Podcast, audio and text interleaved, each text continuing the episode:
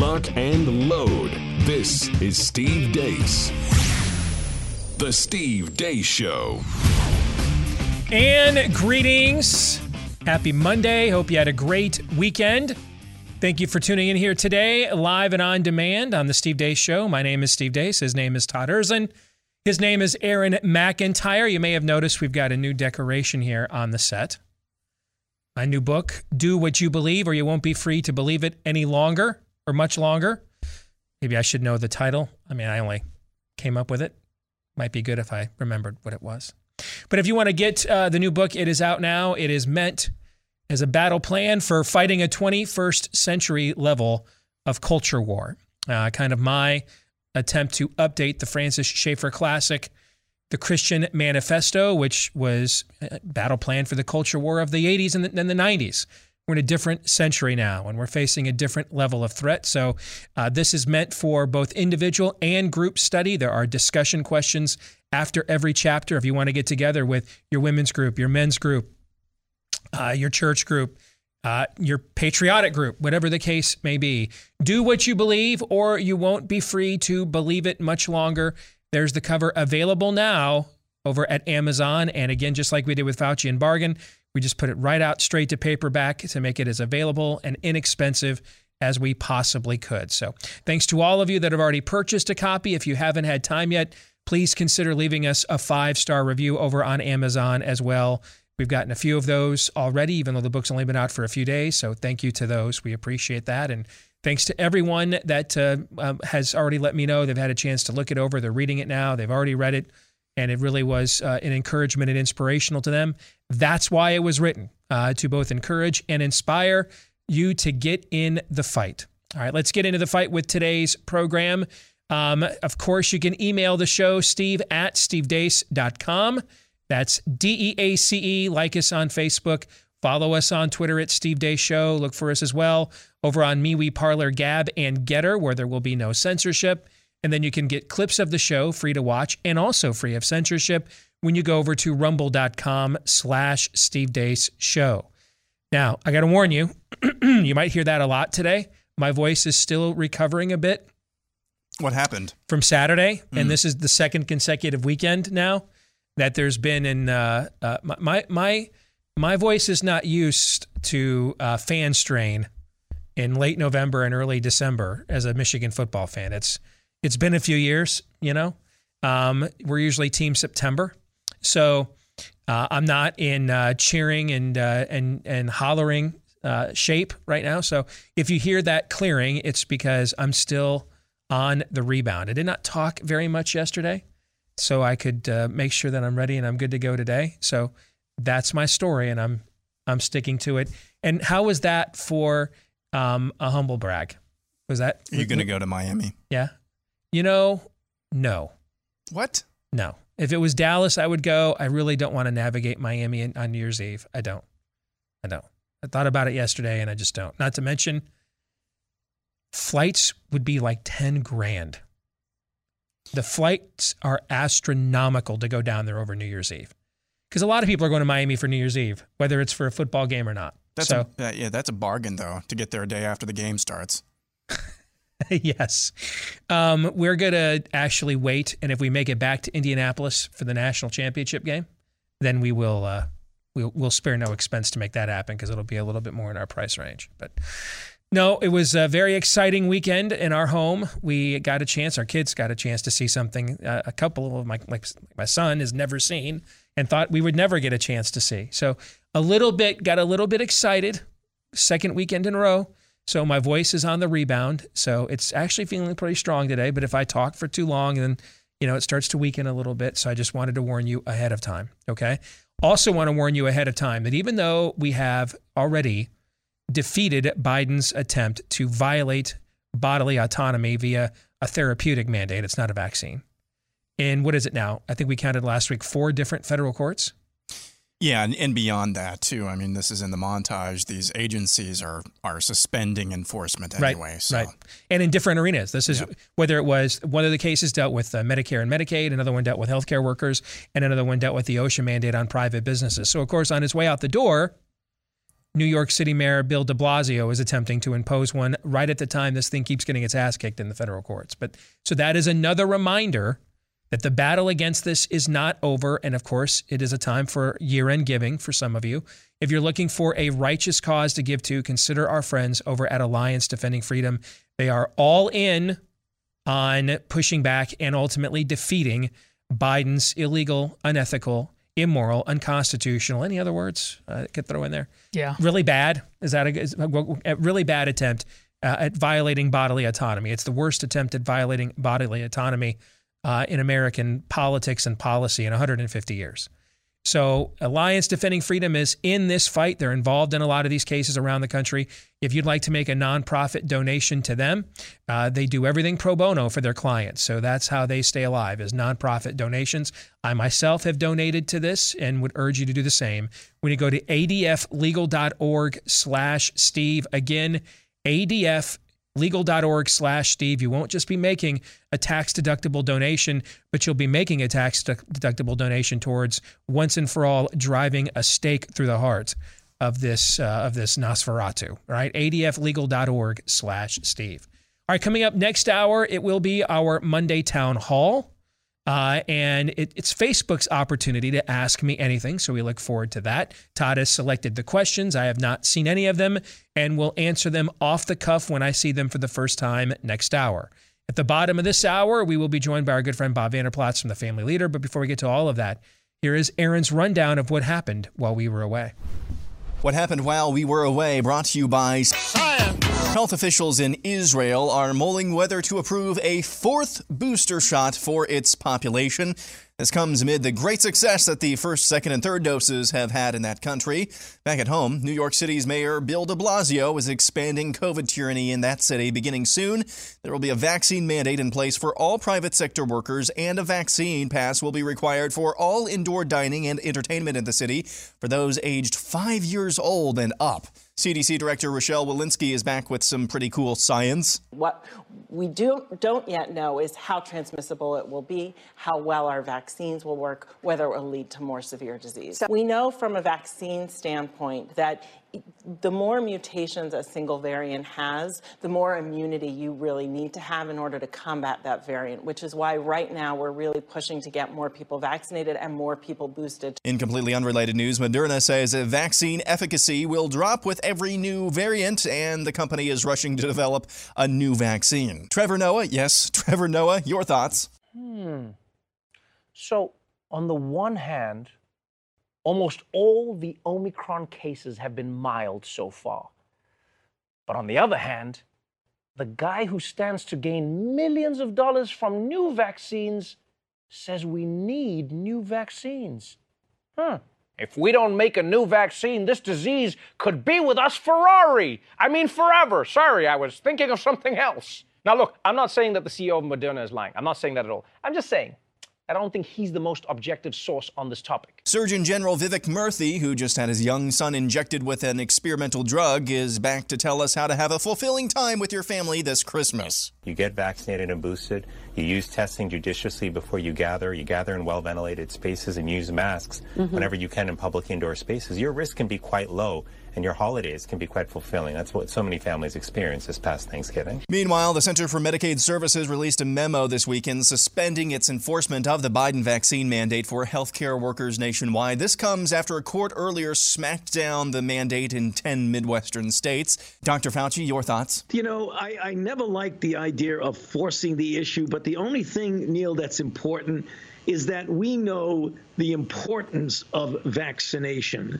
In completely unrelated news, the Brownstone Institute is reporting over 140 research studies affirm naturally acquired immunity to COVID 19 is just as or more effective than vaccine acquired immunity. And now the Patriot Front. Everybody knows about Patriot Front. I just Patriot Fronted last night. My son is a member of Patriot Front Juniors, and my whole family just generally Patriot Fronts on every given day. No idea what I'm talking about? Neither do I. Apparently, the feds were so disappointed with their last entrapment escapade in Washington, D.C., so this weekend they got together dressed up in masks and khakis and got tiny little shields and marched through the National Mall. The group called themselves Patriot Front. The original video of the group this weekend was posted by what proved to be an anonymous fake Twitter account that was just created a few days ago and has since been deleted. No word yet from the FBI on how much overtime they're doling out for all their agents to dress up like that on a weekend. In completely unrelated news, the CIA harbored and employed pedophiles. That's according to a new report by BuzzFeed News. CNN has terminated anchor Chris Cuomo. This comes in the wake of revelations he used his perch at CNN to help his brother, then New York Governor Andrew Cuomo, deal with sexual harassment allegations earlier this year. However, later this weekend, it was also revealed Chris Cuomo was facing some Me Too allegations of his own. So there's that. Op ed at the Washington Post The media treats Biden as badly or worse than Trump. Here's proof. Actor Alec Baldwin was interviewed for the first time after shooting and killing his cinematographer on the set of his recent film. Do you feel guilt? No, no. I feel that there is. I, I feel that that that someone is responsible for what happened, and I can't say who that is, but I know it's not me. And finally, this. Hi, this is a little message to the unvaccinated. Ugh. You are killing everyone. It's your fault. You're being selfish, so get the vaccine because I'm vaccinated. I am vaccinated, okay? And so I'm protected because the vaccine is safe and effective. So if you're around me and you're unvaccinated, then you're putting me at at well, you're not. You're no, okay. So you're selfish because if I'm protected and you're around me, then I'm then I'm fine. But you're but you're me. Sorry. If you're not vaccinated, then you're not. It's your. Um, you're racist, is what I'm saying. And that's what happened while we were away. Prior to COVID, and it was my decision because it's a it's a dark tunnel. Frankly, I don't didn't want to go down because I'm down voluntarily several dark tunnels all on my own. Okay, but uh, Todd's anti-vax ideology, we had we had we'd only would indulge it lightly or mildly a, a few times, and it would typically arise when even prominent people within conservative media would say things like, "Well, get your kids vaccinated for measles." So they don't give the measles to my kid. And I would always ask you on or off the air whenever this would come up. I've been sitting here next to you, letting you sit next to me for the last going on six years now with you you know your granola crunching ideology. Um, how many sick days have I taken? I'm not really all that, and I've got kids in school and everything else. I'm not really all that concerned about it. And why wasn't I concerned about your lifestyle choices? Because you had been vaccinated. Yeah. So I mean, otherwise, the only reason I would be concerned is if the the vaccine didn't work, right? And I couldn't understand this. Why does why does somebody else have to be vaccinated for your vaccine to work? Right? It didn't make Exactly. any sense. Okay. And I mean, how many times would I ask this question? Um, more than any other Yeah, question. Yeah, it would really be the only time we'd Yes. even entertain this. Yes. We would just bring up how silly this entire premise was. I won't do it again because I know you're probably sick of hearing the story, but I've used the anecdote about my trip to Haiti to answer this question how many times now, right? Okay. Mhm. That guy did a better job of answering, of bringing this up than I ever have. That was extremely well done. It is funny though to now see, and I, and I don't know who that individual is. So when I say this, I'm not talking about him. Okay. But we are seeing some very prominent people in conservative media who in the past did put in all caps on Twitter get your kids vaccinated. You're the reason that there's measles in my kids' schools. Are now the same people that are making arguments saying against vaccine mandates, saying, well, if I'm vaccinated, why would I be concerned that somebody for COVID that somebody else is not? Right? I'm sure you've noticed this. I have, uh, There's been a few prominent individuals that are in that club. I'm sure you've noticed that. a little bit. Yeah, sure you have. Because I'm I'm not as ideologically in tune on this, although you are threatening to turn me Oh, the gap that. has been closed. The gap is get, being closed. There is no question about that. Okay, but um um I if but if I've noticed it, I know I know that you have noticed this. Indeed. All right. Aaron's montage. Hey, do you like my glasses? Because they're brought to you by my glasses. Well, at least the people that made them. All right. I got my glasses over at uh, Better Spectacles, and they now can give you access to Rodenstock eyewear from Germany. 144 year old company. They're considered maybe the gold standard in optometry with over 500 patents worldwide. Available for mass sale in the U.S. for the very first time. And if you've got a problematic prescription like me, and I'm a little far, a little near, so I need what are called progressives. And sometimes that means you don't get the coolest or the nicest frames with those. They can do something about that now by no matter whether it's a problematic prescription or just an everyday one, they can hook you up with free handcrafted Rodenstock frames when you go to betterspectacles.com slash Steve. Again, that is betterspectacles.com slash Steve. And when you go there, get 61% off to get you started. All right. 61% off at betterspectacles.com slash Steve. In the overtime today, we are going to be discussing the unicorn in Aaron's montage. And that would be this clip from Trevor Noah of The Daily Show.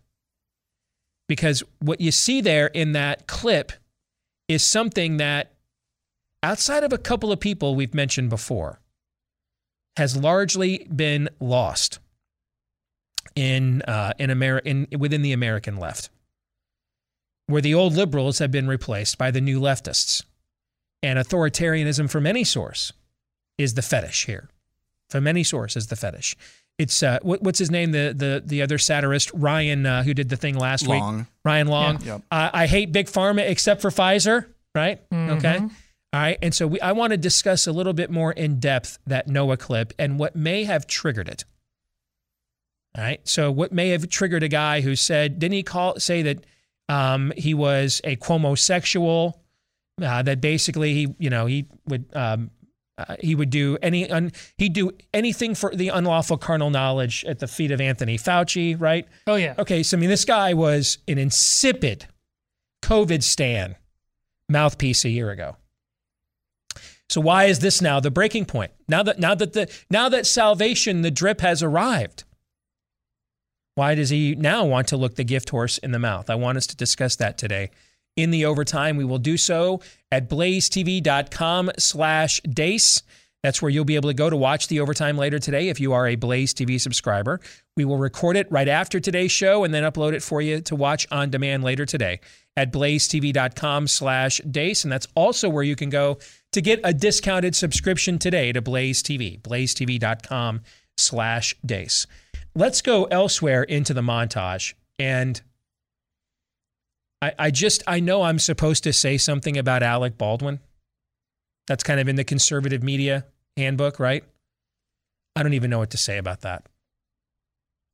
I, I mean, that is just so absolutely on brand. I'm not I'm not guilty of anything. I'm not responsible for anything. I mean, I'll even I, I'll even try to cut the guy some slack because I think he's brilliantly funny. and I used to be in business with his brother, who is a pretty phenomenal human being. Okay, and I know they and I know that Stephen loves his brother because we've had these I've had this conversation. So I'll try to cut him some slack in that this thing's under legal investigation. You know, there's going to be a civil lawsuit here. Uh, I can I can understand why he might want to carefully word things in those regards, even if he thinks he's innocent. Okay, because you don't want to put anything on the record that makes it look like you're admitting to guilt outright, right? Yeah. If, even if so, let's pretend it wasn't Alec Baldwin with all the political baggage, and it was somebody else. You could understand why they would do that. But then you went to express no remorse, like I'm very sorry that this tragedy occurred. I'm very sorry that someone isn't going to be home for the holidays this year, isn't going, their loved ones are never going to see them again. And I'm going to make real sure that um, at any point I'm on any set in the future, we take maximum precautions. Okay. You, you know, a general statement of remorse, nothing, nothing. And to make it, and then you start crying to make it about you. When we talk about evil always accuses you of doing what it's doing. So there's this new tactic that they're rolling out now with COVID, where they're claiming it's the right that doesn't want COVID to go away. Have you seen there's there, Oh, has been a few of these clips in the last few days? Have you guys seen this? Yes. Okay, and, and it's just this is not even we're what is beyond gaslighting. beyond gaslighting is literally when someone opens their mouth and the devil speaks forth with a forked tongue. Like that's what beyond gaslighting is. Where I'm not even I'm so far gone. I'm my, I'm so given over Romans 1 style that I don't even recognize with on any with any shame at all that what I am saying is is just absent of any truth whatsoever, right? And I kind of feel like that's what this interview was. And I've been asked a lot the last few years from uh, friends of mine, um, family members, um, people that I've known professionally that maybe didn't agree with me, but I had a rapport with that respected the fact that you know we we do our best here. We're human. We're subjective by nature too. We have biases too, but we really do try to let the truth have its way as best as we can within our mortal coils, fallibilities, and sinfulness and total depravity includes us and all. But as best as we can with those disclaimers, we really do try to let the truth have its way on this show. And it's why at times we've frustrated our own audience along to, to those ends. And what it has done throughout the course of my career is give me relationships and friendships with probably a unique set of people that aren't common within conservative media. And a lot of those relationships, however, with family, friends, and uh, peers and within the mainstream or corporate or legacy media, those things are largely all gone and fried now over Donald Trump.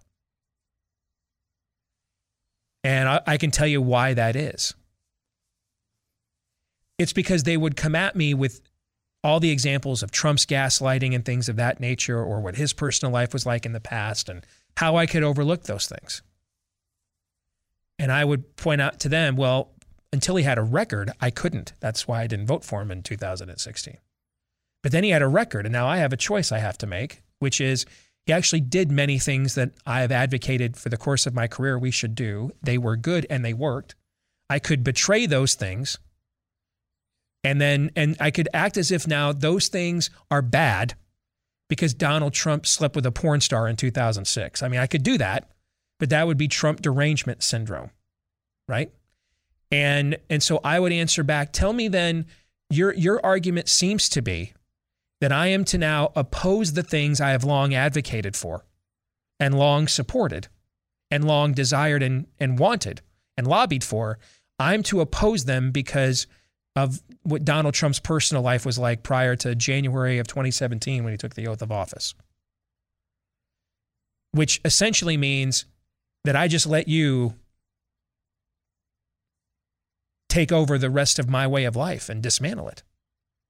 That's what you're really asking me to do because you're not going to hold yourself to any kind of standard here. This isn't an, an, agreed upon, you know, we have rules of engagement within the with, we don't put mustard gas on each other. We don't aim at children, right? There's there's no Geneva Convention here. Is there a culture war Geneva Convention?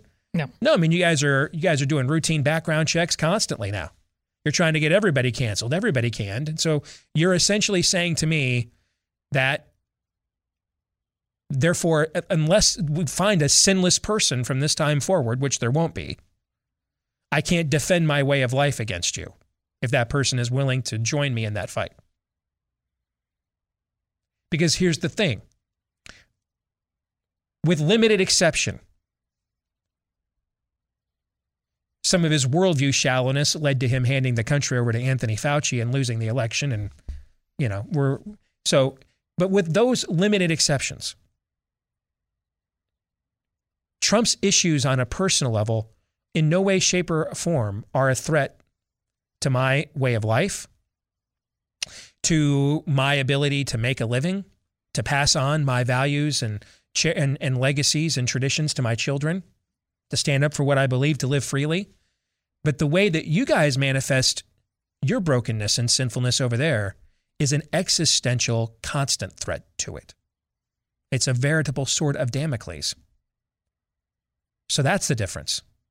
Well, you can see why they wouldn't like that answer. Okay. And a lot of those decisions are gone, or a lot of those relationships are gone.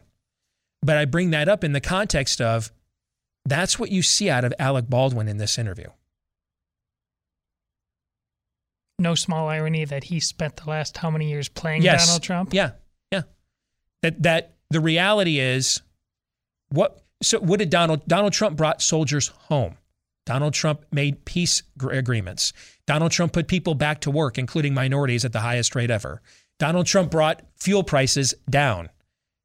Donald Trump brought standard of livings, livings up. These things all were done prior to March 16th of 2020. Are those facts? Mm-hmm. Are those facts? Yeah. They're facts, are they not? Indeed. The kind of brokenness that his opponents display ends lives and livelihoods. Literally. Literally.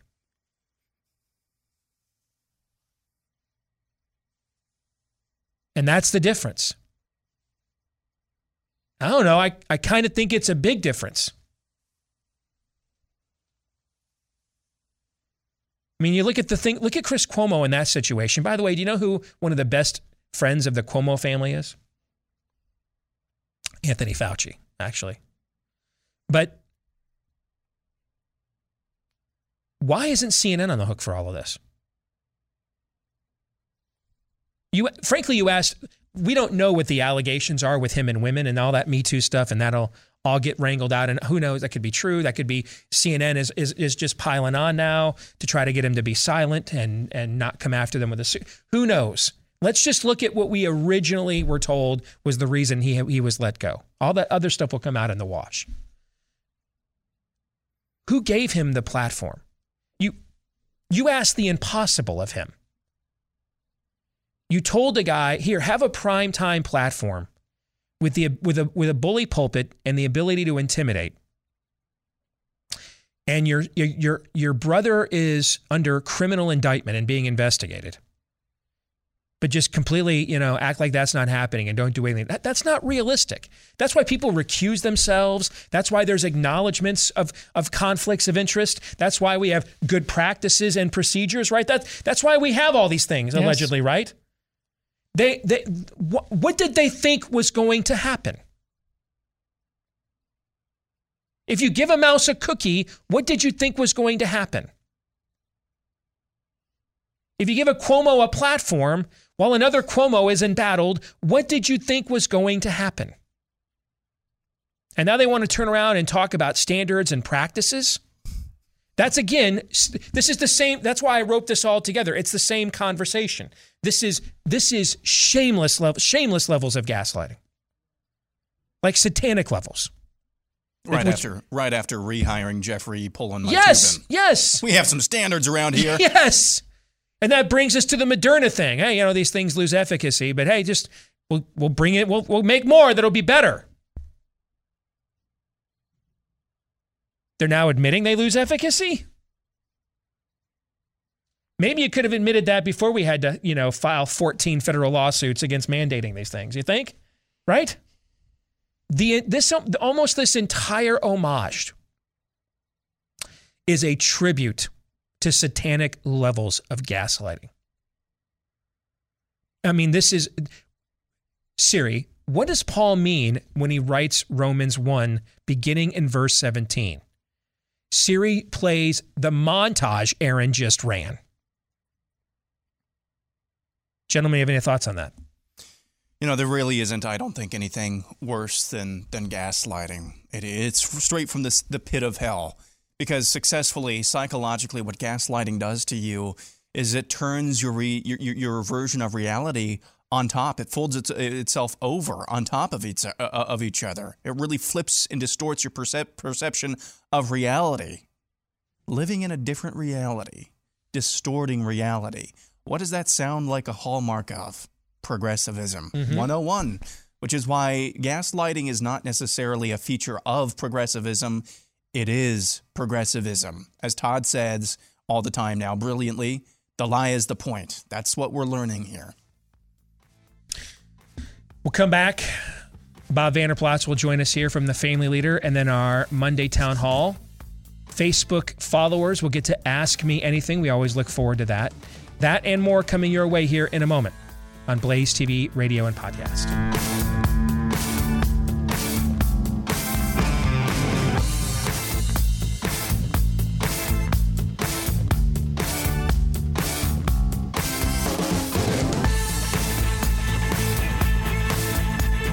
If you're a pet owner, you've heard me talk about Rough Greens before. It is the supplement powder that you mix in with your pet's food, and with that one little act, you have restored the vast majority of vitamins, minerals, and nutrients that were stripped out of your pet's food before it ever left the factory.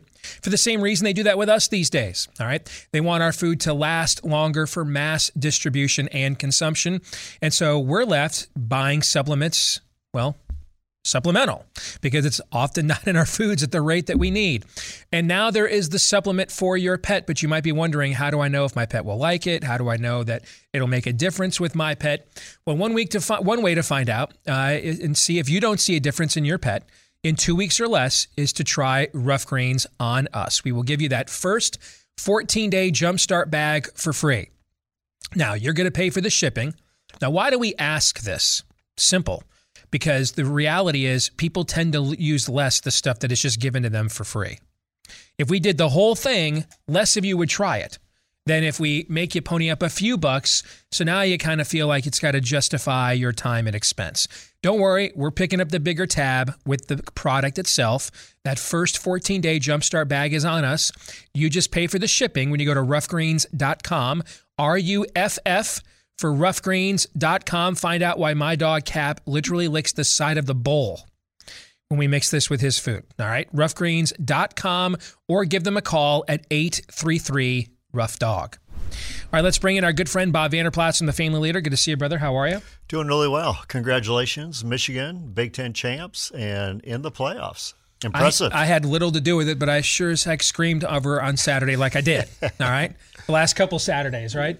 Yelling at a TV screen. No one can hear me except the people, you know, five blocks down the street. Uh, but uh, it, I, somehow I thought I, I, was impacting the game, nevertheless. Well, I was more excited the Saturday before when they beat Ohio State versus Iowa Hawkeyes. Yes, yes. But I thought that was going to be tough for Iowa because imagine the same kind of team with just higher recruited players like across the board and a functional, capable offense. Yeah. And that, you know, we were not going to be a team you guys are going to be able to get us into your mosh pit and win ugly because we like to play that way. Mm-hmm. We're fine with that, you know?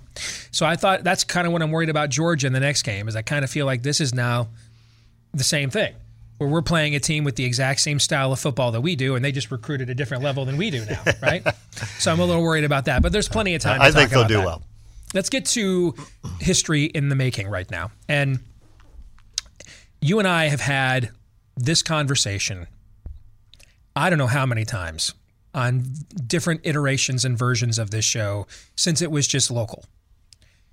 How come the pro life movement doesn't actually craft legislation?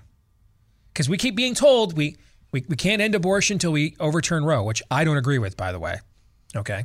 But okay, Let's say you believe in that. Well, then shouldn't you be crafting legislation that would overturn Roe? Overturn Roe.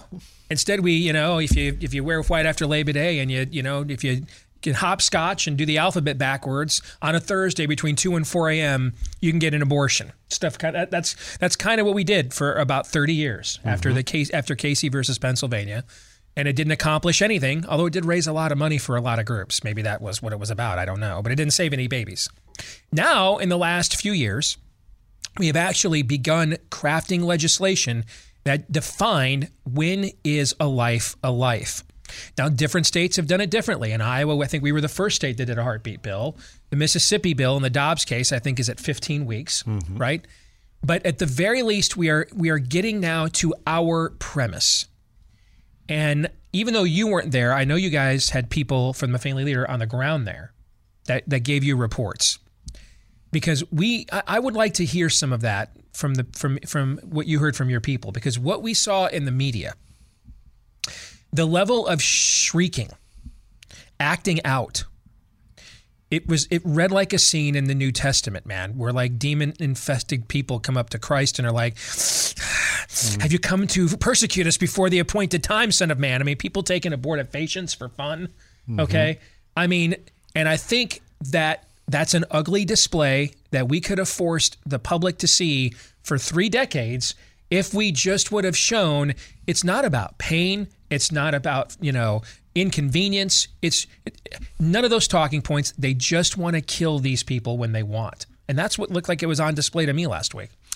Yeah, well, first of all, you know, there's a lot of us who have been waiting for this moment for a long time. And you're exactly right. We always said, well, then craft legislation that shoots to overturn Roe. Mm-hmm. That's why in Iowa, our team led with the coalition of pro life leaders here, and we brought the, the whole coalition together to say we're all going to be on the same page. But the goal is to overturn Roe v. Wade. That's why we went with the heartbeat bill. Now, Mississippi took a different tactic, but they've got their case now in front of the U.S. Supreme Court. And I think the good news from, say, a Chuck Hurley, a Drew Zahn, a Danny Carroll, a Daniel Sunny, the members of our team who are in D.C. is number one. Uh, the pro life crowd outnumbered the pro abortion crowd probably four, five to one. That has not happened mm. for a long time. I mean, just the numbers were incredible, and the spirit was good.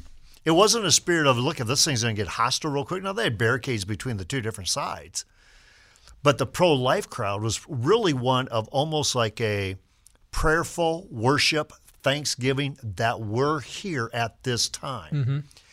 And I thought it was fun. One of our team members that was down there, he said, and we're also on the right side of the messaging right now. He said there's probably six to 10 people who should not have been there, we would have been better if they were not there because we always said, you know, uh, the media is looking for the weird one, so don't be the weird one. We had about six to 10 weird ones there with bad messaging. But we had messaging of young people carrying placards, we're the after Roe generation. Hmm. And to think about it, I look at this and it's kind of a pinch yourself moment. We are on the cool side of the life issue right now. It's obvious. And so, from that standpoint, just a visual standpoint of, uh, of outnumbering the pro abortion side, but then Chuck Hurley, you guys know Chuck. I mean, he's a legal, I call him a legal nerd, but he, he's one of the brightest lawyers I know. And Chuck left the kind of the rally area and he went over to where the prayer area was. That was the other thing that people didn't see, but there's a huge prayer area there. And he went to the prayer area and he put on headsets so he could listen to the oral arguments live all 110 minutes of them. And he just said it was surreal that here I am outside the Supreme Court building. They're arguing the case that could overturn Roe v. Wade right here. And he said Kavanaugh was probably the MVP. The questions that he asked, the cases he brought up. And so, again, Chuck said, he said right now, he goes, we're very optimistic that they have five votes to overturn it. And he said he believes that if there's five votes, he believes um, Roberts will become the sixth vote. And the reason Roberts would become the sixth vote, so now he can write the majority opinion. Yes. And probably be as inventive and as creative as possible to keep it as narrow as in scope as possible. But Chuck said because if he if he doesn't do that, right, Clarence Thomas will write the majority opinion as the senior justice. Exactly, and then yeah. you're going to have a really good opinion yeah. on this. Yeah, yeah. I mean that's that's going to be a textbook. Right. Yeah. And so, you know what Chuck said though, he said in 1992, we It's funny, this is the this is the exact analysis that we had last week. So I've not yep. spoken to Chuck, yep. but we had this exact same analysis and, and even yep. brought up that it would help Roberts to write Without his own question. version of the majority opinion. Because so, you you could see that to me as a poker player, the tell was how he kept wanting to emphasize or Roberts wanted to emphasize that we're one of the few countries on earth mm. that allows things like this after 15 weeks, that we're in the company yeah. of China and North Korea, that he's already working on his political messaging. Yeah. Okay. And so you could kind of sense that that, that was the trial balloon that was being thrown out there.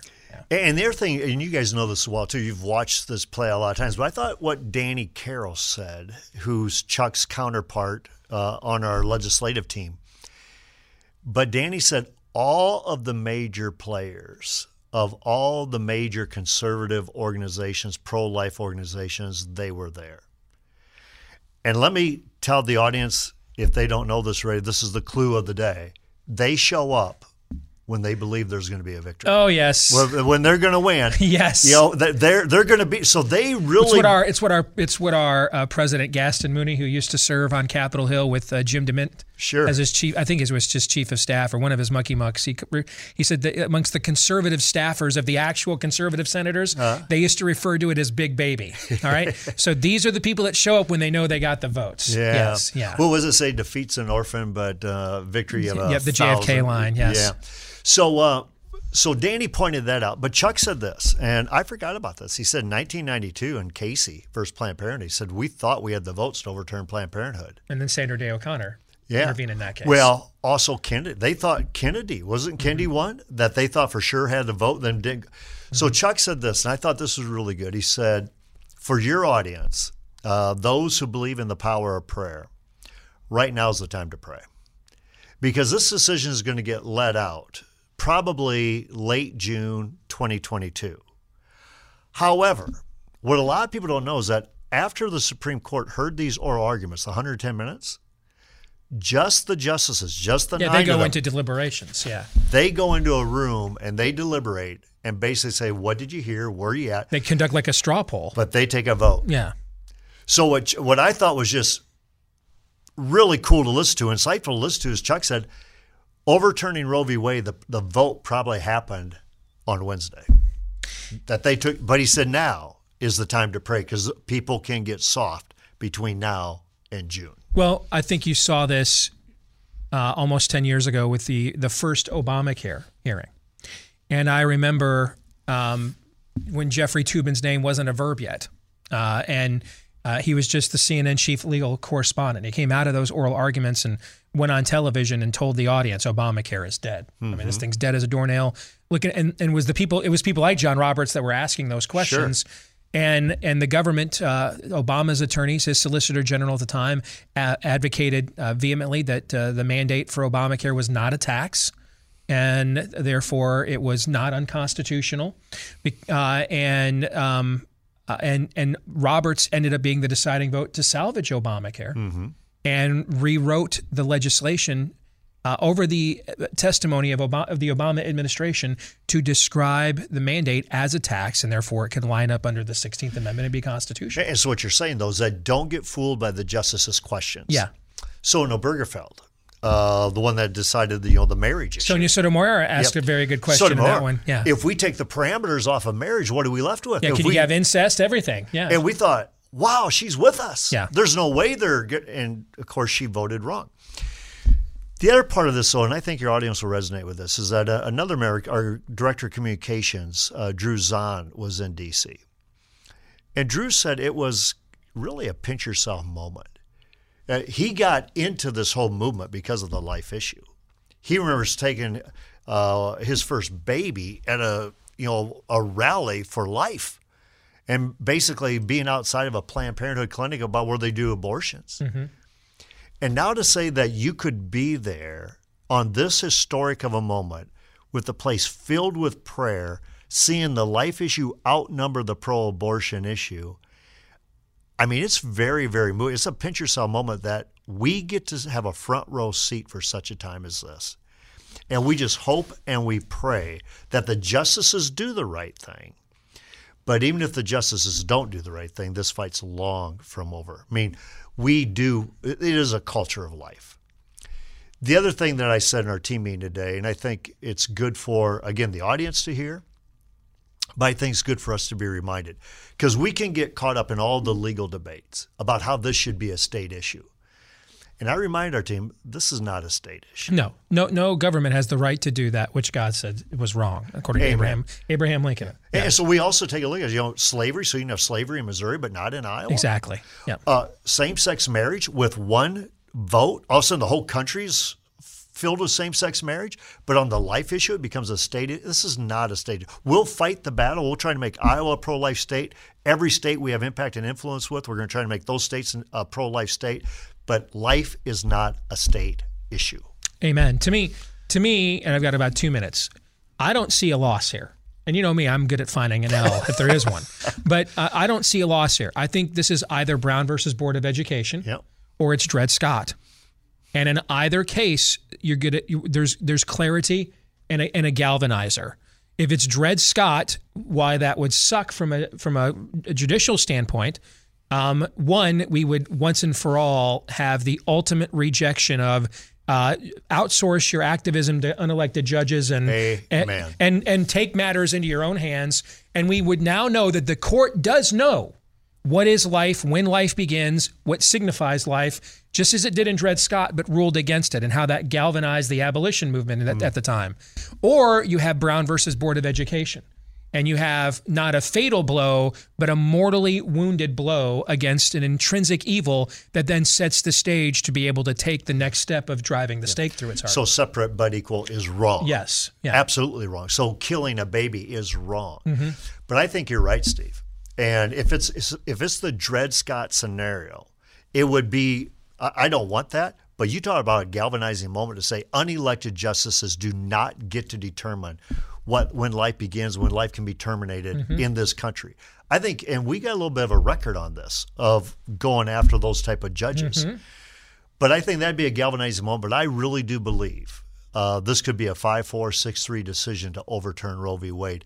But I really, really would encourage your base and those of us who are believers, right now, you pray like crazy. Amen. Very well said, brother. You guys have any quick thoughts on that? We got about a minute before we let Bob go. Well, I, I think we're going to know pretty quick if it's released in June, like you said, how uh, the the DeSantis election, how this issue down there, when this is now a state issue, we'll know pretty darn quick because that's a man who will know how to handle this one way or the other. But if there's a boomerang effect, we won't know until we see it. And, you know, the governors are clamoring. I mean, you got our governor right here, Kim Reynolds, who is speaking out like crazy. You know that they, the state of Iowa will determine when life begins, when life ends, not the federal government. Now it's, a long time that Roe v. Wade should be overturned. So you got governors who want to weigh in on this like crazy. Good stuff, Bob. Appreciate it as always, man. All right, God bless you guys. You bet.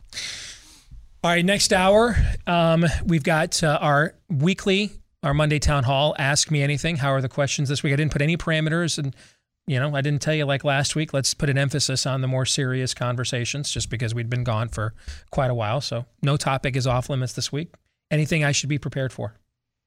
Oh, there might be a little um, Protestant Reformation issue going on. Yeah, so I got a chuckle out of you, Aaron. Yeah, I know what he's talking about. All right. So you guys know the rules. Snotty questions go to the front of the line.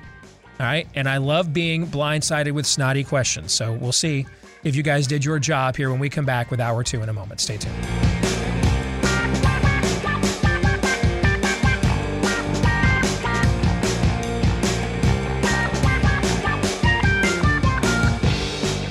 And we're back with hour two, live and on demand here on Blaze TV, radio, and podcast. Steve Deace here with Aaron McIntyre, Todd Erzen, and all of you. Let us know what you think about what we think via the stevedeace.com inbox, steve at stevedeace.com. That's D E A C E.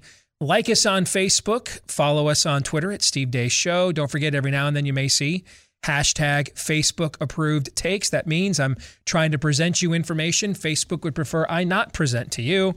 But if I slap that hashtag on it and present it to you with the regime approved narrative, somehow it ends up slipping through the algorithm. So remember, whenever you see that, that's not what I think. It's just what I say in order to get it to uh, be shown to you. You can also just skip all of that and go to places like MeWe, Parler, Gab, and Gettr that aren't censoring us constantly to get information there. You can also get clips that aren't being censored and are free to watch at rumble.com slash Steve Deace Show. And then finally, if you are a, a, a podcast listener to this program, thank you so very much. Please consider leaving us a five star review and hitting the subscribe or follow button if you haven't done those things yet. And thanks to all of you who have. Now, free email services like Gmail and Yahoo, you know, they're not really free. I had somebody come at me recently when I was talking uh, about uh, the release of my upcoming book, uh, which is a culture war battle plan. Do what you believe, or you won't be free to believe it much longer. Available on Amazon now.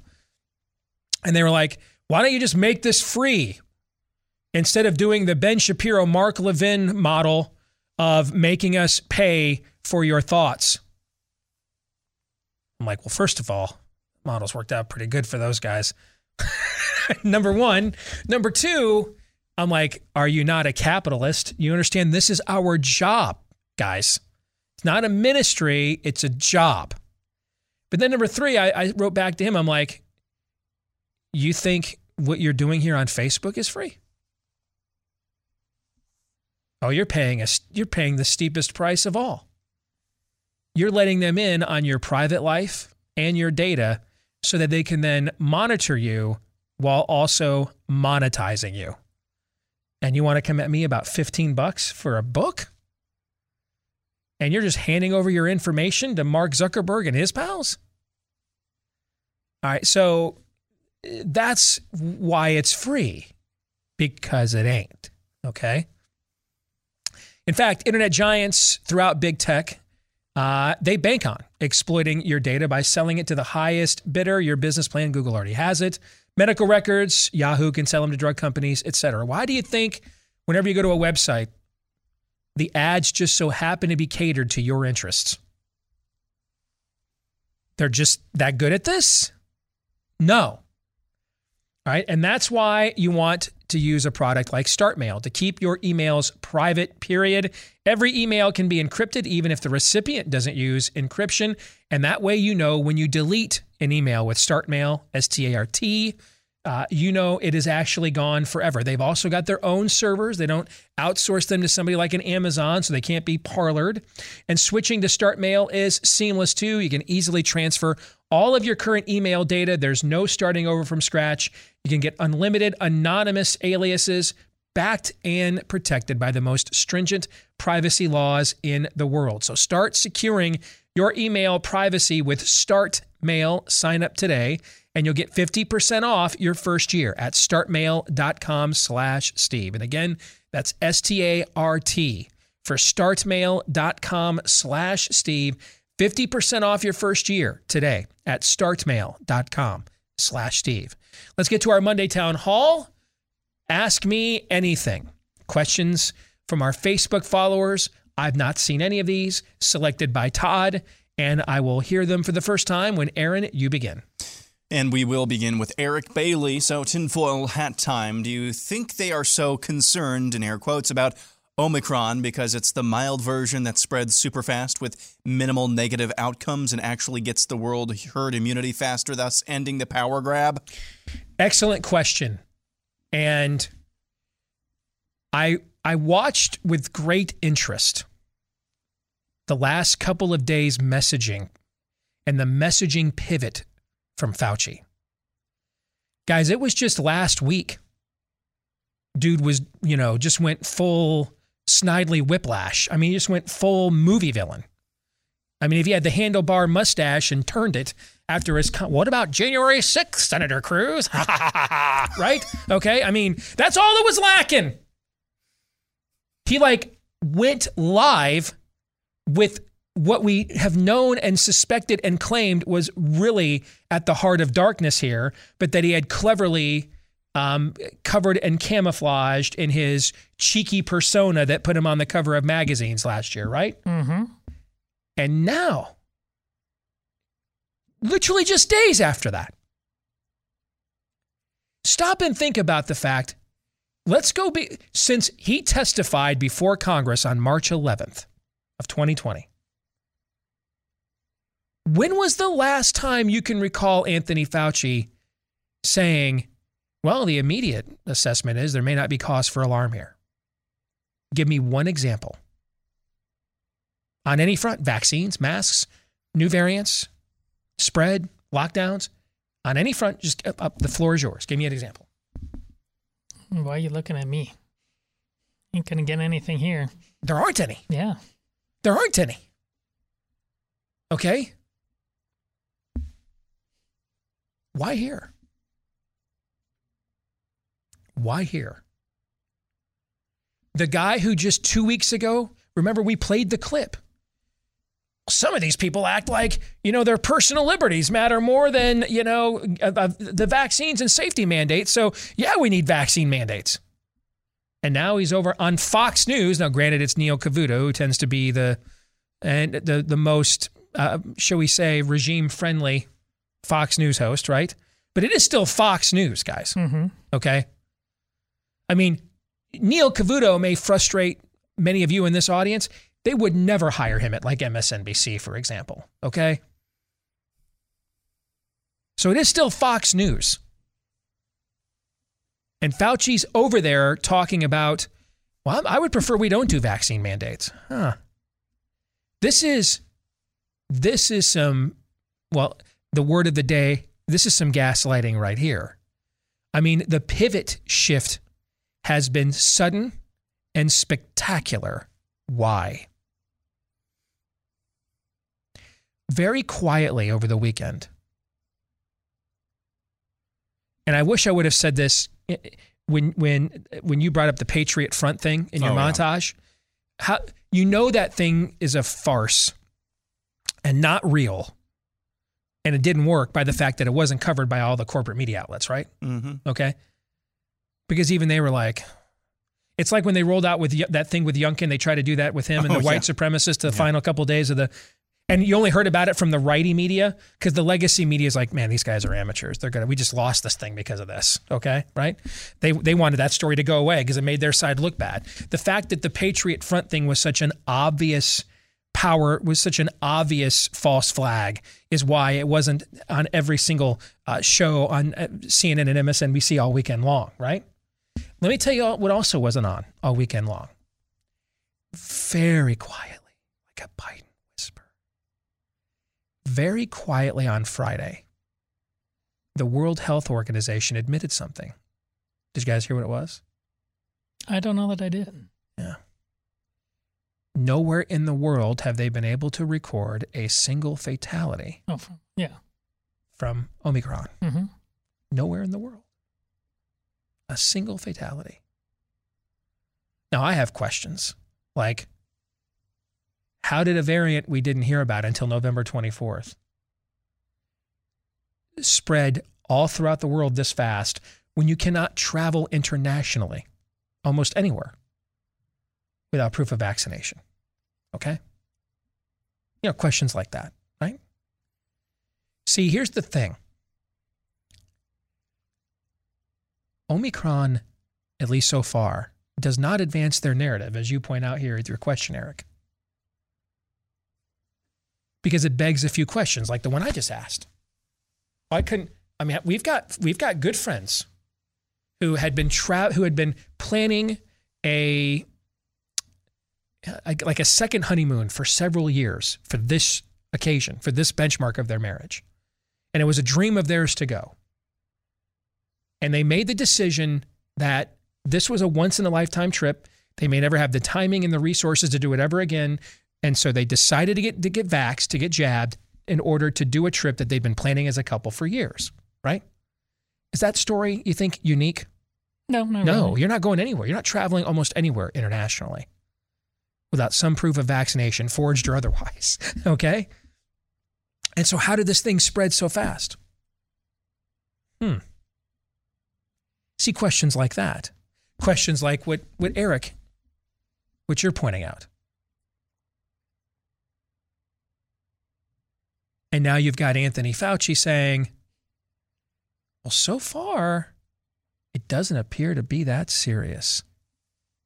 And now let me go on Fox News and say maybe maybe vaccine mandates are going too far. Hmm. Here's another question. Very low vaccination rate in Africa. You get Omicron. Yes. High everywhere else. Yeah. You get the You get- enhanced. You the AD enhanced Delta variant, which as as our colleague Daniel Horowitz calls it now, the Pfizer variant. Yes. Okay. Yeah. Uh, he and and you know I don't know that he's wrong about that. Frankly, at, at at some ex, to some extent, it contributed to the seriousness, whether it's the origin or it's ADE or just a leaky vaccine. But but because here's the thing, Omicron provides us right now.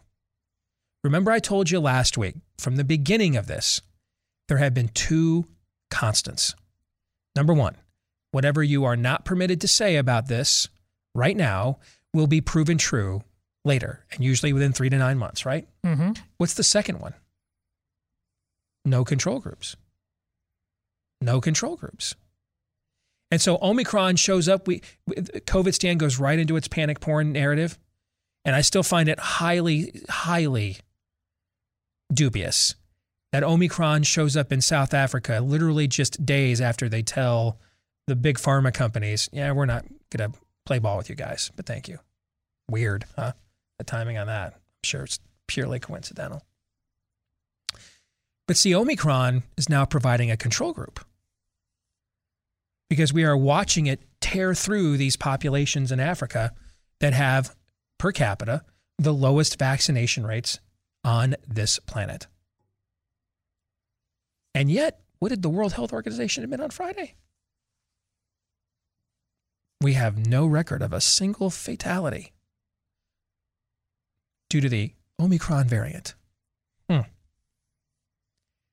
Maybe we need to call this the control group variant. Excellent question, Eric. Next, it's a double uh, two part question. Michael Hudson says If refusing the jab prevents you from serving in the ministry, say a missionary on a foreign land or a foreign field God calls you into, what would you do? Second part of this question from Mike Shooter Mike uh, If vaccine mandates that prevent you from working and earning money, from going out in public, from shopping for food in grocery stores, from pursuing the basic necessities of human life, are a de facto death sentence and understanding our Christian duty to love our neighbors as we love ourselves in Matthew 22, and our duty to provide for our family, 1 Timothy 5, what is the proper Christian response to this de facto death sentence placed upon our families and neighbors? All right, so let me take. Can I take these one at a time? Because I think they're actually, and they're from completely. Again, as a layman, I think they're they're completely separate contexts. Okay. I want to start with Michael's question, Michael Hudson's question about going into um, the foreign field as a missionary. In, in my opinion, that is a very, very unique calling. And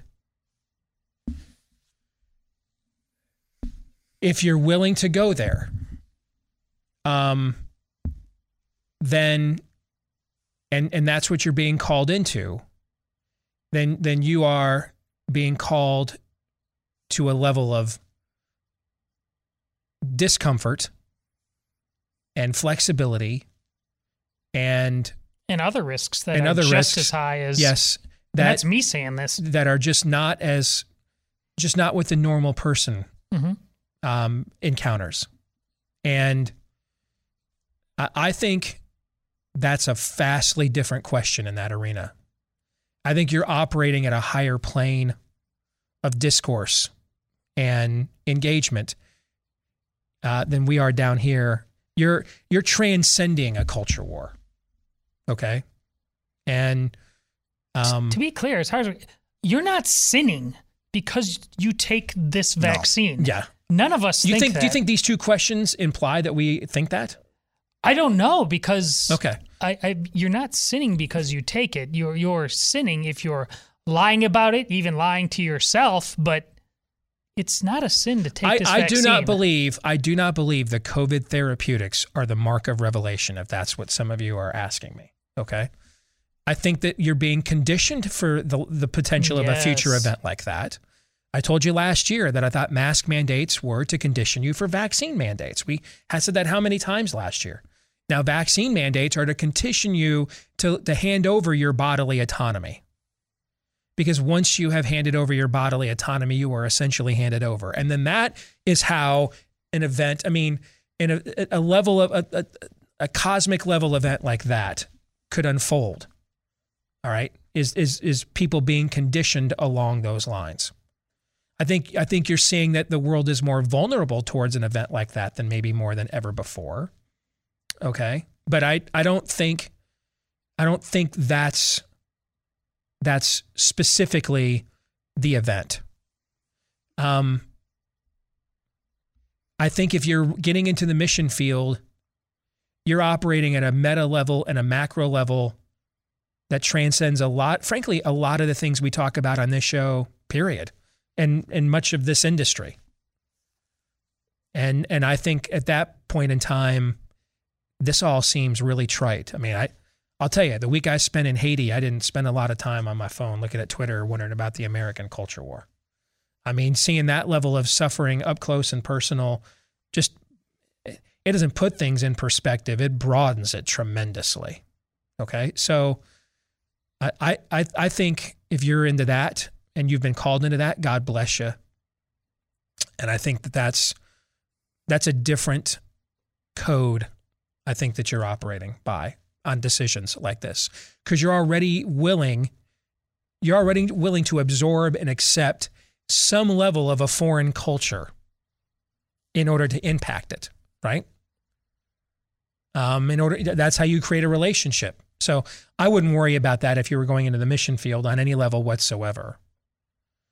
Um, doesn't, by the way, that doesn't mean I think you should not oppose a mandate or if Yeah. it's not healthy for you. Um, still not, you know, you know, try to prove, hey, I had natural immunity or I've got a pre-existing condition. These vaccines aren't good for me. I, I'm just saying, though, you're up here in terms of, you know, fighting a spiritual battle, and you know, we're down here in trenches. Okay, so I, I just think a lot of what we discussed doesn't apply and, and to your decision making process because you're making a bigger decision than a lot of than, than what's at stake in a lot of this stuff. On the second issue, here's the thing about teacher, what is the greatest commandment? Does Jesus say the say to love the to love your neighbor as you love yourself? Is that what he says? No. To love the Lord your God with all your heart, soul, strength, and mind. And the second, and the second, and the second is just like it. To love your neighbor as you love yourself. But before he says that, he says it is what? Second. There isn't a wing in heaven for people who rejected God's forgiveness through his son, but practiced great acts of charity. There's only one atonement. Only one. That's that's the sacrifice unto us a child is given that we are commemorating this time of year. There isn't I had my good works punch card filled out, so overlook all my blasphemies. That's not how it works. In fact, one of the harshest rebukes Christ gives in the gospel is towards people like that. Hey, I did this in your name. I did this. I, I, I don't know mm-hmm. who you are. Depart from me into the den of iniquity, you doers of evil. I, I don't know who you are. I don't know you. So here's my answer to this question because I also think you're bringing up, Mike, a good dilemma here that is complicated. But I think what might put, put it in more con- and more and better context is this. The, f- the greatest commandment is to love the Lord your God with all your heart, soul, strength, and mind.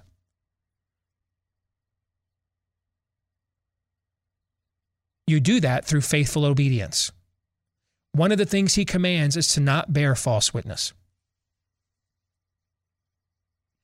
Now, if you choose, if you choose because I have a loved one and I don't want them to die alone in a nursing home, and this is the only way I can be there for them in their last days. I've got a child or a loved one who ha- needs an organ transplant, and this is you see what I'm saying? Mm-hmm. That you're doing this as an act of service. Love knows no greater man than this, that a man would lay down his life for his friends, right? You're doing this as a as an act of service. God bless you again. But you, we can, you know, we can walk and chew gum at the same time. In those sorts of unique circumstances, you can be willing to sacrifice for your neighbor while at the same time saying, this thing doesn't do what you claim that it does. It's evil to mandate it. It's wicked to mandate it. It violates the Nuremberg Code and every other medical code of ethic we've ever ascribed to in Western civilization. That, that's, that's what being in the world and not of it means. We don't, we don't have to fit into a binary box. Know, I just talked a few minutes ago to the first guy there that's going into wants to go into field work, missionary work, and that's at a transcendent level above here from the concerns of America's culture war is down here. Okay. If you're going to that level, right? Okay. Like, I don't know how many days uh, Mother Teresa read the newspaper about, you know, what was going on in the US or the Western world or how the Cold War was standing. She's operating, I mean, she's she's hitting hell with a you know, she's attacking, she's on the front lines, literally hitting hell with a bazooka every day. Having conversations that are going to outlast whether, whether the US or the Soviet Union wins this thing. That's a different level of spiritual warfare. Well, similarly here, even if we are in this arena that I just wrote this book about, When you read this book, you know what you're going to see is a battle plan to transcend this, to come off the top rope against it, basically. To not return evil with evil, but evil with good. To transcend this stuff. You know, when Bob Vander Plaats was on here last hour, he didn't about talking about his team just got back from the Supreme Court uh, hearing on Dobbs last week. He didn't say, "Hey guys, you know what we really need." Uh, now that now that the judges have heard these arguments, we just need everybody in this vast audience of tens of thousands of people go on your Facebook pages, man, and post the most eloquent pro-life treatise you can about why Roe v. Wade needs overturned. Just to, as one cacophony of voices. Is that what he said? No. What did he tell him to do? Pray. Pray. Why? Because that's that transcends all this other stuff. That comes off the top rope, man. That's Jimmy Superfly Snuka, WrestleMania 2 on Don Morocco off the top of a steel cage with an elbow. Comes over the top rope, all that stuff, and I can't believe I just remembered that. Okay. And we have to be willing to, that's, we don't win a culture war by fighting it at the level of the enemy. We win it by coming off the top rope against the enemy. How, why do we do that? Well, he wants to fight down here because he's from below. Okay. We want to come off the top rope because we represent the most high. We don't want to let them drag us down here. We want to make them raise and come up here where we are. And one of the ways we do that is we walk and chew gum at the same time.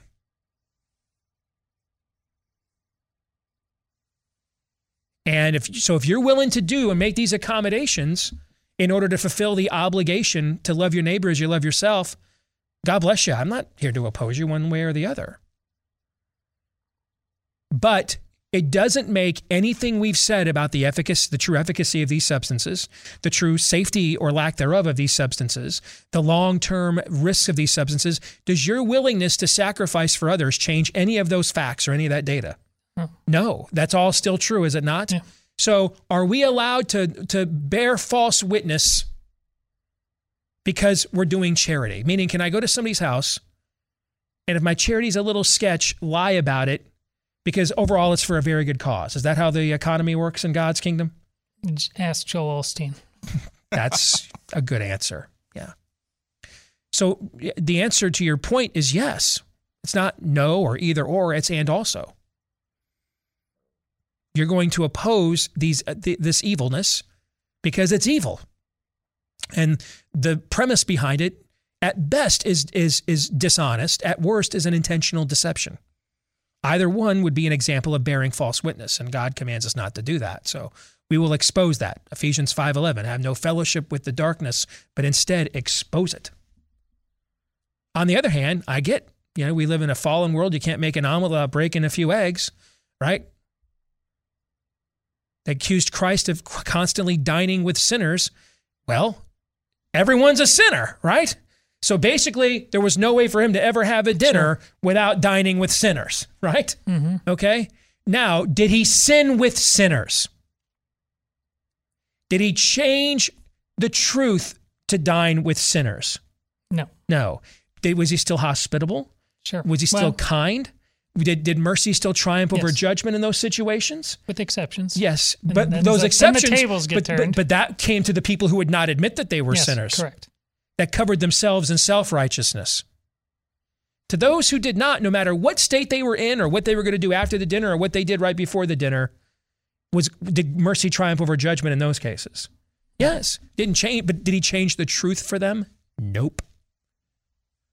So we got to be willing to do both of these things at the same time. There's no way to love your neighbor as you love yourself without some level of self sacrifice. You're right about that. But we don't sacrifice the truth as a part of that process either. I mentioned earlier relationships I've lost over Trump. I didn't turn away anybody. I've not said to one single old friend of mine, because you don't like Trump, we're not friends anymore. I've not done that with any of them. My door is still open. They closed it. I'm not changing the truth for them, but I'm still willing to accommodate. No, but they're not. You know what, though? Then they made that choice, not on me. Real quick before we get out of here for this break, let me remind you about our friends at Omega XL. You know, you've got 360 places in your body where inflammation can seep in from the top of your neck all the way down your vertebrae to your hips, your back, your feet. Um, we call these places joints.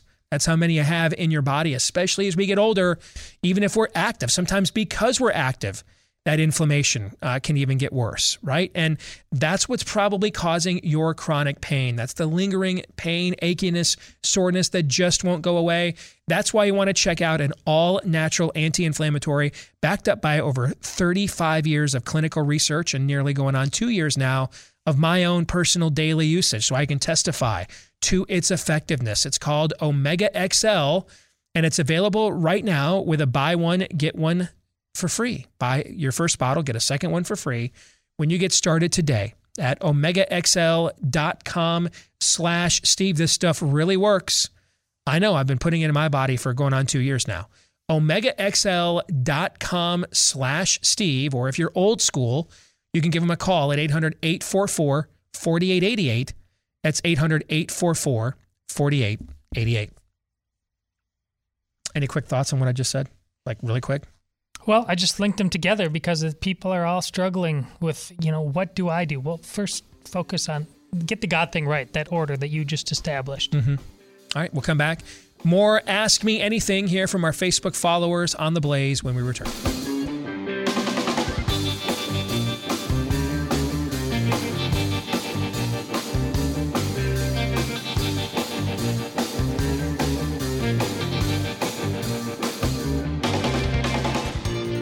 Course, you know, we weren't going to get out of here today without a plug for our, our favorite friends over at Built Bar, the absolute greatest protein bar of all time. So here's a little Built Bar challenge for you. All right.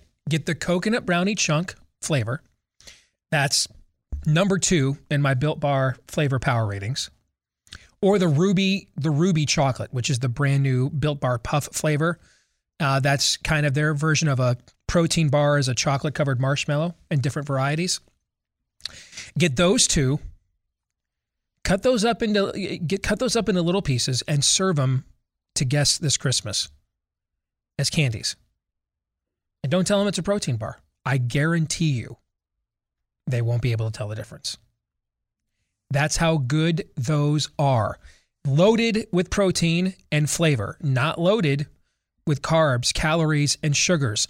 If you want to try them now or try them again, go to built.com for the best protein bar of all time. B U I L T for Built Bar.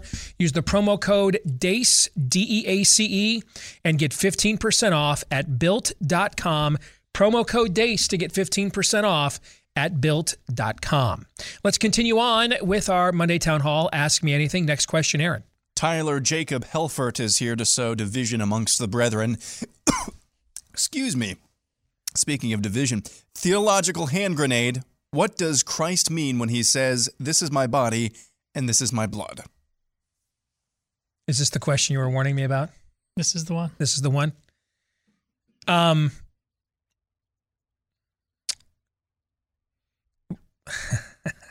yeah. See? I'm really Uh, surprised. Like, this is never just point. I've never skipped this question before. It's never come up and taken this long. I've been on the show now for seven. First time. I mean, you and I have never really Mhm. gone deep on this particular issue. I've never really understood. I mean, Todd Todd will lay it out here. I've never really understood why transubstantiation is is such a big deal for Catholics. And I know I sound really ignorant saying that, but I've never understood why this is a like seemingly a preeminent thing for the Catholic faith. you mean transubstantiation or or communion? We're, you're talking Meaning the literal- the literal yeah. that it's Well, the, that's it. okay. That's okay. why this is fascinating because this is one of those areas where Catholics will talk a lot of times in a lot of other areas about needing to understand the allegorical or something like this, and you'll get it from an evangelical about a far more literal interpretation. Well, here is a time where Catholics could say, it says it right there. Why aren't you reading it literally now? I just think that's why these conversations of people of goodwill mm-hmm. are very fascinating. Well, my understanding on from an evangelical side is it means that this is my body and this is my blood. and we do this in remembrance of him. I mean, I've, I've never taken communion in the history of my faith walk without without the preface of that scripture or Paul's resetting of it later in the New Testament coinciding with the event. So whether whether we believe it is the literal the literal blood or the literal body of Christ um, we place such a high esteem upon this particular uh, rituals not is, is too simple of a word. Um, there's another word I, that i'm looking for that i think um, sacrament. Thank you. We we place a very high such a high esteem on this sacrament that other than baptism those are the those are two that you will see practiced in any in any congregation of Protestantism that that that attached itself to orthodoxy or any form of sola scriptura. Um, some may practice more sacraments than those, particularly of a Lutheran or Reformed variety. That would that would, with the exception of sola scriptura, would maybe look more familiar to you than if I'm a megachurch Baptist, for example, or Pentecostal. But in every variation of Protestantism, regardless of its um, of, of its traditions, any of them that holds on to any form of orthodoxy, there are two sacraments that are absolutely and regularly practiced and administered, and that's baptism, and that's what we call communion, and that is done those things are fundamental because that we recognize their importance. So I'm I'm guessing this is a this is a this is a Catholic attempt at a gotcha question, which I respect. Okay. So I kind of feel like I need to do what Todd often has to do when the shoe is on the other foot. I, I want to answer by first clarifying things the idea that this isn't if if if I'm right about that, if if I typecast you wrong, Tyler, I apologize. Okay, but the idea that over on the Protestant side we don't take it, this with the utmost seriousness.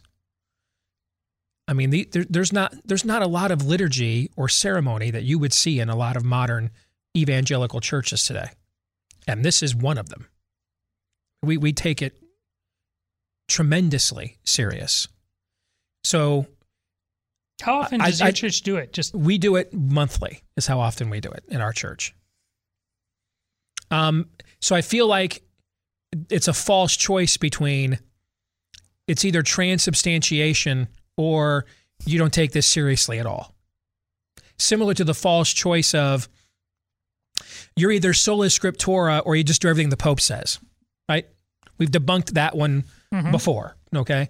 And so I kind of feel like this is a bit of a false choice being being coincided the other way. And that if you wanted to win this argument with evangelicals or Protestants, although just about any Protestant denomination that holds on to any form of orthodoxy in America today is going to identify more as evangelical than Protestant. Okay. You're going to have a better chance winning the argument by not beginning with the assumption that we don't take this very seriously when we do. The argument you want to make is why we should take it more seriously than we do. But the idea that this is just a joke to us and, you know, we don't really care. There's not a lot of liturgy and ceremony left in a lot of American evangelicalism, and yet this is one of them. Do you want to chime in on this? Well, I didn't. I didn't take it that way. Uh, uh, I honestly, and I think Aaron's way of framing it like I don't like I, what do you guys take that literally? Just like you do a very clever thing, Steve. When we talk, you know what this uh, means in the literal Greek? Can you, you know, when yes. you say it means exactly yeah. what it says? Well, that was originally going to be my answer. We, we, we believe it's his body and we believe that's his blood. We don't necessarily, we believe it is an act of worship more than an act of supernatural inhabitation. Maybe is how I would put it. Is that the answer you're looking for? I'm not looking for anything. I genuinely Okay. am curious by a, a tradition that is the most literal of all, probably, or at least perceived that way. Mm-hmm. But I, I know you guys are not without. I mean, heck, you, you'll read. I mean, if there's any any number of analogies that are clearly in the parables, you're meant not to take it all literally. So I know you guys don't believe that. But when it comes to this, this is where the rubber meets the road on something that's a fundamental difference. I, I, it's it's fascinating to hear when pe- people who tend towards the literal clearly here have another um, hermeneutic. Tell us what is mass? What is the mass? What is the mass? Yes. It is. It is this. It is fundamentally about this. It is about transubstantiation. It is about uh, the sacrifice. Mm-hmm. Is it is it is it accurate to claim that in the mass you are either revisiting or recreating the the sacrifice of Christ? Well, you are definitely. And this is a common argument held throughout time. You are not doing it over and over. That's why and I asked again. it that way. That's why I gave you the two different options. That is, Okay. but you it is, and I've mentioned this on the show before. Very loosely speaking, to help, it's it's more like a time machine to to pull all of the power of the one moment of all time, Right, right. Again, Right. and again and again, atoning for our sins. Okay. but that was. I mean, whether you're Catholic or Protestant, we agree that's the point of that sacrifice yes. through all time. See, that's how we would define why we do communion. We would look. We would. It is a. It, it- we would define it as a remembrance, Correct. as a revisitation. Okay, but not a recreation, and that's why we don't believe that. We don't believe that a literal supernatural transaction has taken place, or inhabitation has taken place. Does that answer your question?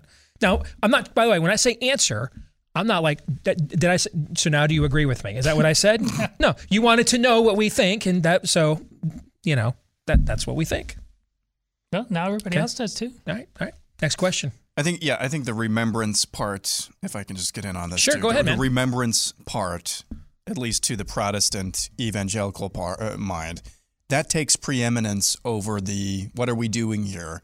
Are we having transubstantiation or are we doing this in remembrance? It's the latter, and I think I think that's where things get a little bit fuzzy. Is that why is this why is this part of of the whole so so important? Uh, I think that's the question that a lot of to people. quote the great Flannery O'Connor, if it's just a symbol, then with the hell with it. I mean, she she had a, a great way of turning the phrase, but that's why it's so important. Like there's we we weren't we weren't saved by a symbol. We were we were saved by something enfleshed, spirit Right. in man. So But- but again, this we is don't the, we don't believe it's just a symbol either. Right. Okay.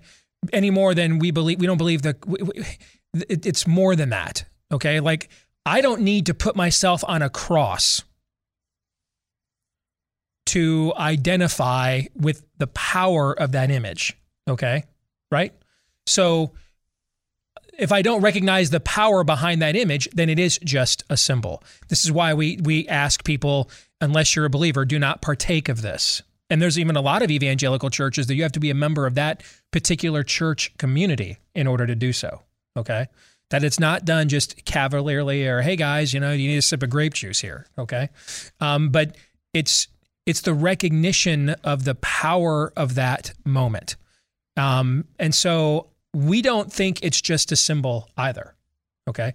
We just don't believe that it is it is a required transaction to experience or access a the a, the supernatural aspect of the of, of, the of a relationship with Christ.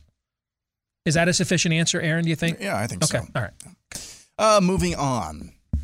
This is from Jeff Jeffrey. James and Jennifer Crumbley are each charged with four counts of involuntary manslaughter. Their 15 year old son, Ethan Crumbley, is the Michigan school shooter from last week. If poor parenting is now a crime, Should we expect to see parents of gangbangers involved in drive-by shootings in cities like Chicago, Detroit, Philly, etc., now incarcerated on the same legal grounds? I'd actually be all for that. I love this question. Yeah, I love the question, and I'd be all for it. Okay. Um, I'm not immediately offended. This is why I haven't said anything about it. Now, I'm not immediately for it either. I want to hear more. But I'm not immediately offended at the notion that the parents of a 15 year old school shooter are not on the hook whatsoever. I mean, if- especially if, given the circumstances. Yes, if that first of all, they if they if if their kid was getting drunk in at their house or had a party at their house, got somebody got drunk and then killed someone with a car, you could absolutely be found liable of that. Okay, so I'm not immediately offended at the notion. I want to see more about the specifics of this case before I sign on to it in this context. But I'm not immediately offended at the notion either, and I'd be. I'm. I'm. I'm certainly. If I'm not offended at the notion, and uh, in this case in particular, before we see more specifics, then I'm not offended at the notion that you're talking about either. I'm not really. Off- you're not going to do much, you know. That's going to um, more personal responsibility, more accountability. We can call them all Alec, Alec, Alec Baldwin acts. Yeah, you are accountable, actually.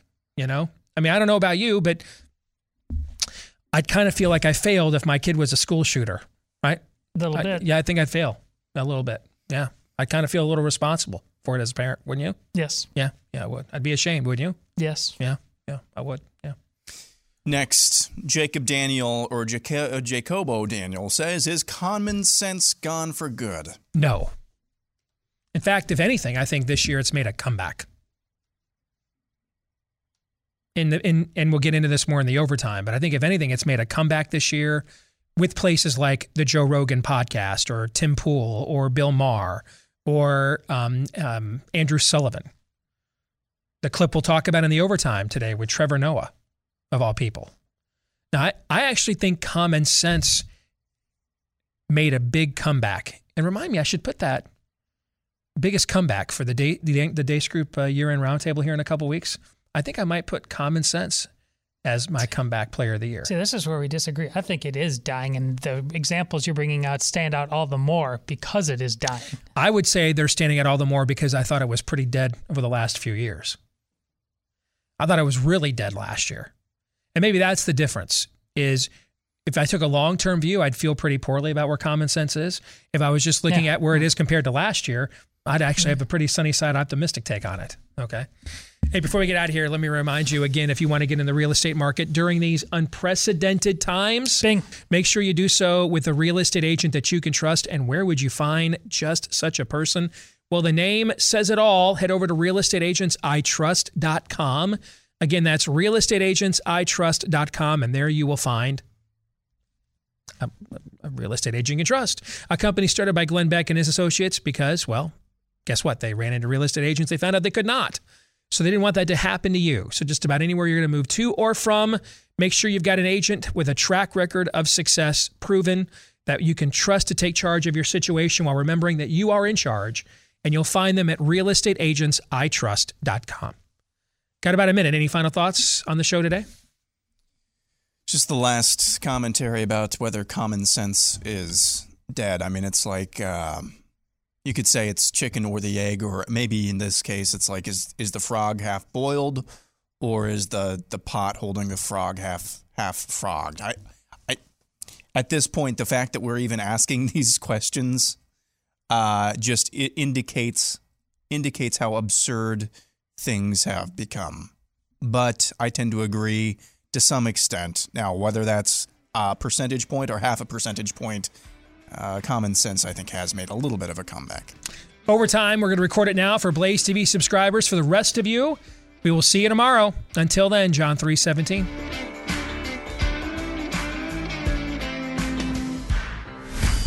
This is Steve Deace. on the Blaze Radio Network.